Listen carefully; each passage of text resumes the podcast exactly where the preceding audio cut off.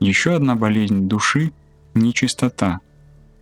Когда сердце человека привыкает принимать нечистые помыслы, когда человек допускает и развивает в себе бесстыдные плотские представления. Это не то же самое, как если бы помыслы атаковали нас и просто посещали наш ум и уходили. В голову может прийти все, что угодно. Нас может атаковать помысл, в нашем уме может все время биться какая-то мысль, желание, стремление, касающееся чего угодно. Нас это множество мыслей никак не характеризует, но мы должны внимательно следить, чтобы то, что приходит нам на ум, не развивалось бы потом в нашем сердце. Потому что если мы допускаем и развиваем это в нашем сердце, то оно привыкает получать наслаждение от нечистых помыслов, от этих дурных и неподобающих воображаемых образов и потом не может без них жить. Человек, имеющий чистое сердце, даже если захочет, не примет нечистый помысел. Сердце изрыгнет и оттолкнет его, отвернется от него с отвращением. И наоборот, нечистому сердцу противно все чистое. Что не скажешь ему достойное, доброе, здравое, все это оно отторгает – а часто еще и впадает в гнев, если пытаешься его образумить. Иногда такое бывает, например, в парах, когда люди, как это сказать, встречаются. Один из них не хочет, чтобы между ними происходило что-нибудь безнравственное, противоестественное, дурное, и говорит «я не хочу делать этого».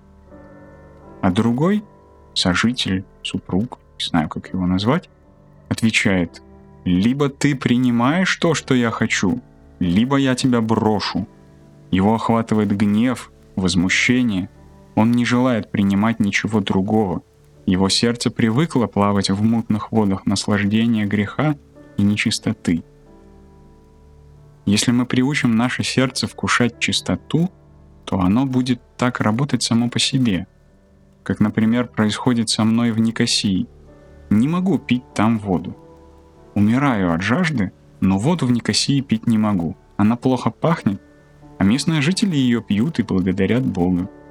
Это потому, что я привык к монастырской воде, к чистой горной воде. Она такая замечательная, прохладная, благоухающая. А в Никосии она ужасно, дурно пахнет. Но человеку, который пьет ее каждый день, кажется, что это прекрасная вода и лучше быть не может. Следующая болезнь — это неразумие сердца. Она исходит из предыдущих. Сердце оглупляется, теряет рассудительность, не понимает, что ему полезно. Идолопоклонство, корыстолюбие, сребролюбие безрассудны. Собираешь, хотя и понимаешь, что тебе это не нужно. Есть у тебя 2-3 миллиона, тебе их не съесть, достаточно — но человек может быть уже и стар, но все равно продолжает копить деньги и никому их не дает, ни детям, ни внукам, никому, только копит. У старых серебролюбцев, по крайней мере, хоть какая-то радость была. Хранили они деньги в сундуке, извлекали их каждую ночь, гладили, пересчитывали, выкладывали столбиками. Теперь даже этого нет. Есть у тебя карточка или счет на, скажем, 5 миллионов фунтов, и ничего, кроме самого числа – Раньше хоть были золотые монеты, а сейчас это просто цифры. Серебролюбие совершенно безрадостно и глупо. Так и неразумное сердце. Человек не понимает, что он существо приходящее. Вы молоды, перед вами еще простирается будущее, но когда человеку лет 50-60, он понимает, что прошлого у него уже намного больше, чем будущего. 60 это 10 лет, 50-20, и все. О чем же ты думаешь? Вы этого не испытали. Я тоже в вашем возрасте не мог понять, что это значит. Можете себе представить, что это такое, когда достигаешь возраста, когда прошлое — большая часть твоей жизни? Это очень грустно. Помню, я спрашивал мою бабушку, сколько тебе лет? «Семьдесят два», — отвечала она. «Ты скоро умрешь?» «Умру. Не оставаться же вечно на земле. А ты не боишься? Моя бабушка была святой женщиной и не боялась. А меня это очень пугало. Я думал, Матерь Божья, неужели мне будет 72, и я буду знать, что через 2-3 года умру? Я не мог себе этого представить. Мое существо этого не принимало. Так же и в юности. Как можно думать о смерти, когда перед тобой учеба, университеты, диссертации, дома, машины, кредиты? Человек смертен — Каждый час звенит звоночек, и ты делаешь еще один шаг вперед. Что не делай, ты находишься в вагоне поезда, который идет-идет, а потом в какой-то момент тебя позовут. И конец. Твоя остановка. Выходи.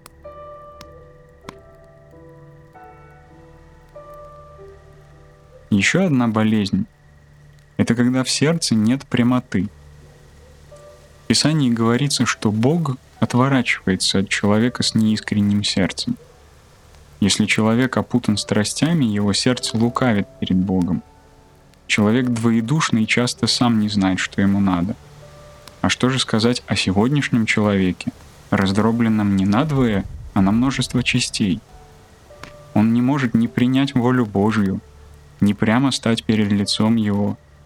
Вместо этого он разменивается на множество вещей — не понимает, что ему следует делать, и даже себя самого не может понять.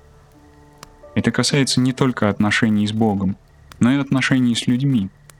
Человек теряет связь с другими людьми. Это следствие не только греха, но и современного образа жизни. Приведу простой пример. Раньше люди могли находиться очень далеко друг от друга, им требовалось усилие, чтобы встретиться – Встречаясь, люди обнимались, целовались, плакали, оставались в гостях неделю. Они радовались друг другу. А сегодня снимаешь телефонную трубку, сидишь в комнате один и говоришь, смеешься, плачешь, улыбаешься.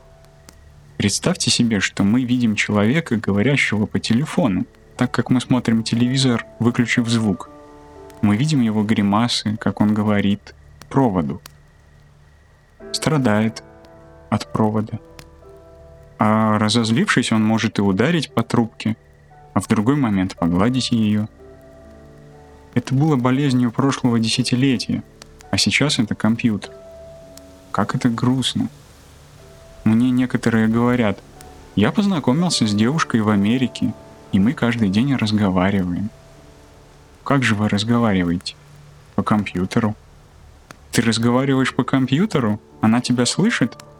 Нет, мы переписываемся. Ты пишешь, тебе пишут. Все это на экране. И это мы называем «мы много разговариваем». Что это за общение? От такого общения можно с ума сойти. Один пишет, другой пишет, все на экране, а потом они безумно влюбляются, ни разу друг друга в лицо не видев. Только через компьютерную переписку. Это страшно. Человек больше не нужен. Человеческие отношения отменяются. Все эти вещи, которые, считается, упрощают жизнь, знаете, сколько всего прекрасного они разрушили в нашей жизни? Ее красоту. Где же наша такая прекрасная жизнь? Ее сделали легкой, но уничтожили ее красоту.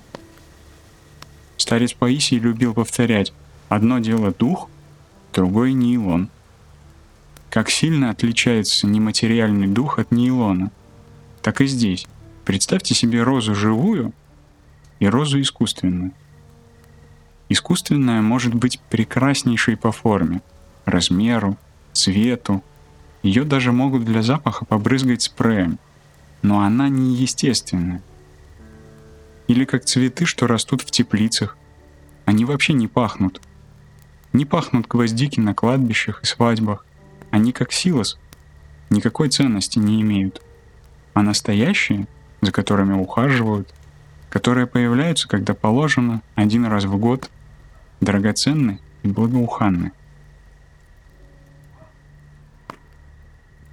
Так и человеку нужно жить на своем месте, как подобает его естеству.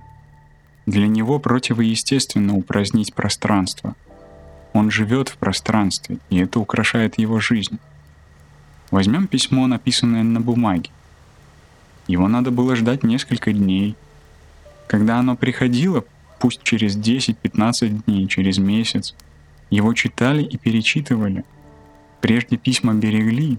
Это было что-то священное, исполненное глубокого смысла. А теперь ничто. Вы знаете, что таким образом упраздняется история? Мы больше не пишем, но говорим по телефону, решаем наши проблемы таким способом. И нет историй. Не знаю, понимаете ли вы это, но на Афоне, в нашей обители, сохранилась вся переписка монастыря с 1600 года. Кипы, целые тома писем, даже самые маленькие письма раньше сохраняли. Письма с 1600 года. Например, там есть такая записка. «Отцы, прошу вас, пришлите мне 5 килограмм воска и 3 килограмма масла. С любовью о Христе монах Дометий». Даже такие письма тоже сохраняли. Во всех этих письмах видна подлинная история. Например, писали, что кто-нибудь поехал в Салоники, а потом о том, что он там увидел, услышал, какие новости, что происходит, как приехал и так далее. В 1977 году на Афоне появился телефон, и все это прекратилось. С тех пор монахи стали сообщаться по телефону. Звонят и говорят, еду в Салоники по такому-то делу. Писем больше не пишут. И нет историй. Она упразднена. В скиту, где мы жили, у нас была моторная лодка, деревянная, которая ходила туда-сюда. Иногда бывал шторм, и 20 дней или месяц не приходило никакой почты. Письма имели ценность. Когда приходило письмо и когда ты писал письмо, каждое слово имело ценность. Сегодня же при современной скорости тебе присылают факс по пустяковому поводу, и ты его тут же выбрасываешь и пишешь ответ, даже не вникая в то, что происходит, потому что ничего не вкладываешь в это письмо. Пишешь по службе, пишешь по делам, ты не передаешь в этих письмах себя. И это упразднение места, времени, расстояний уничтожает многие прекрасные вещи в человеческой жизни – Замечено, что такое сегодняшнее положение сказывается и на духовной жизни человека. Говоря это, я, конечно, не призываю отказаться от цивилизации и вернуться к прошлому, но нам надо, по крайней мере, ценить прекрасное в нашей жизни.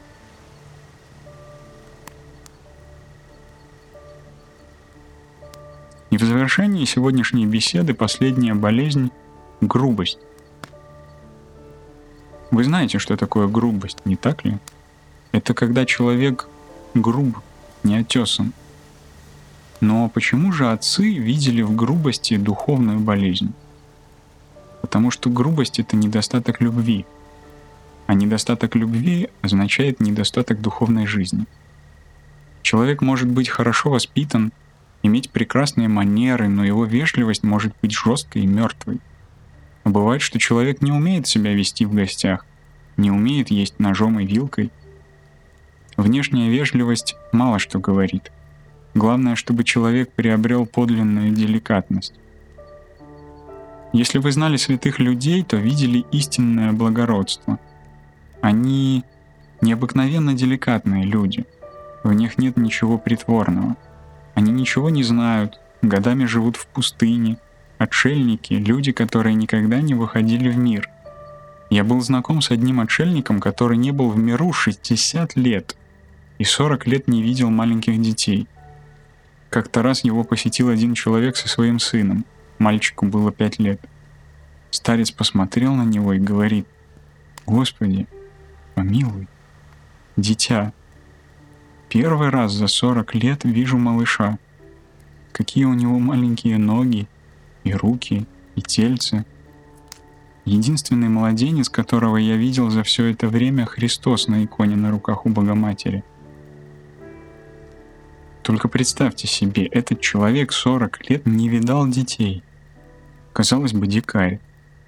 А между тем, это была деликатнейшая душа, исполненная безграничной любви. Таким богатством любви, которое даже вызывало недоумение. Потому что эти люди так выражали свою любовь, что в наше время подобное непременно вызвало бы только недоумение. Мы бы подумали, что эти люди не в себе. Не могу вам описать, с какой свободой они выражали свою любовь. Эта любовь дышала святостью, в ней не было ни капли нечистоты. И все вокруг них погружалось в это святое благородство. Это касалось малейших вещей, о которых мы никогда не задумываемся, живя в миру с его светской вежливостью. Почитайте творения святых отцов. Почитайте подвижнические наставления преподобного Исаака, которые я вам как-то читал.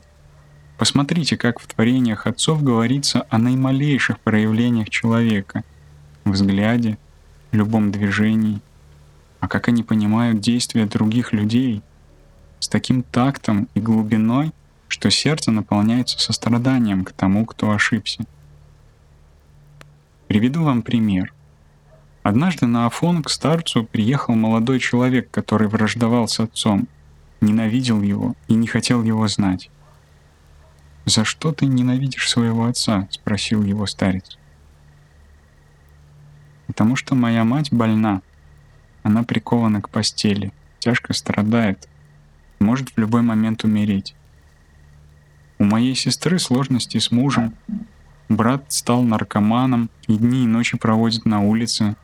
А мой отец при таких обстоятельствах завел себе подругу, любовницу, и целый день ей названивает и любезничает с ней по телефону. Говорит, что идет в магазин, а на самом деле идет к ней и пропадает по 10 часов. Позавчера я взорвался и сказал ему, что выкину его из дома — так говорил сын о своем отце. И спрашивал у старца совет, как ему быть, как поступить с этим человеком, не выгнать ли его из дома. Дом принадлежал сыну. Старец его выслушал и сказал, «Послушай, будет жаль, если ты выгонишь отца из дома. Ведь знаешь, почему он, бедный, все это делает? Мне его очень жаль. Ведь он себя так ведет не потому, что он плохой человек, а из-за того, что у него так много проблем. Видимо, он нашел себе в этом временное утешение. Как бывает, что человек, у которого много трудностей в жизни, начинает пить и пьет постоянно, чтобы забыть о своих проблемах, и даже понимая, что делает не то, не может освободиться от этого, страдает и мучается. Конечно, плохо, что человек прибег к такому утешению — но он заслуживает снисхождения. Необходимо отнестись к нему с пониманием. Думаю, чтобы помочь твоему отцу, тебе нужно смотреть на него вот так, с большим состраданием, потому что человек страдает. Ведь он дошел до этого безобразия, потому что не нашел любви и ласки. А если ты приободришь его, он вернется домой. Старец дал ему взглянуть на происходящее таким образом, что молодой человек, который был раздражен и ненавидел своего отца, в конце концов разозлился на себя за то, что столько времени не мог разглядеть боли своего отца и понять, то, что тот делает, не было обыкновенной подлостью, хотя он поступал дурно, но делал это потому, что отчаялся и не знал, как ему быть. Дурные поступки он совершал в состоянии отчаяния. Помню, был один монах на Афоне, русский, пил. его все время подбирали на дороге то там, то здесь. Я его еще застал. Над ним посмеивались миряне, которые иногда встречали его пьяным. Как-то мы пошли к старцу Паисию и спросили его, что же будет с этим человеком Геронда? Его видят пьяным люди, которые приезжают сюда на автобусах. Думают, вот он монахи-пьяниц, пропойцы. Да и для меня это тоже соблазн. Старец ответил, не соблазняйся, потому что это достойный монашек. Знаешь, что происходит? Из-за того, что он по старости легко мерзнет, и у него нет дров, он, бедный, чтобы обогреться, выпивает немного вина.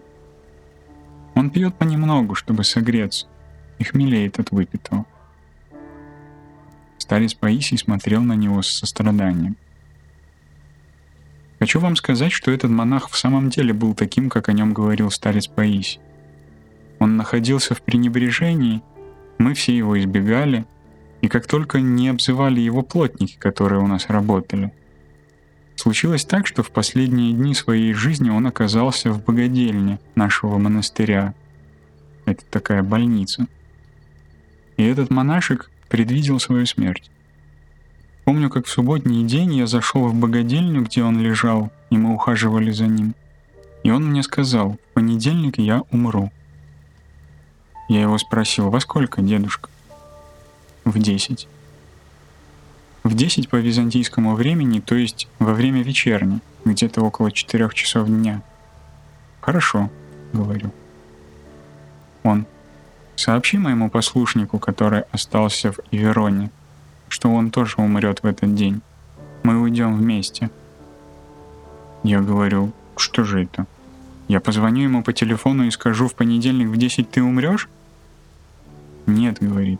Скажи ему, чтобы он подготовился к нашему исходу, чтобы мы попросили друг у друга прощения, чтобы я дал ему мое благословение на исход из жизни. И вот мы ему сообщили, знаешь, старец говорит, что ты умрешь в понедельник. А тот был румыном, очень простым человеком. Он сказал, в самом деле? Тогда я приду взять благословение у старца. Он пришел, они расцеловались, обнялись. Во сколько мы умрем? В десять. Прошла суббота. Русский монашек исповедовался, причастился в воскресенье, причастился в понедельник.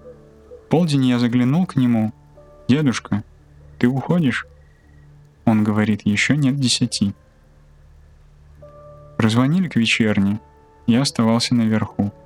Старичок лежал в кровати уже в агонии. Когда вечерня закончилась, он открыл глаза, протянул руки и произнес «Вот, Богородица!» и тотчас умер. Он увидел перед собой Богородицу. Богородица забрала душу этого человека, а другие видели в нем только пьяницу.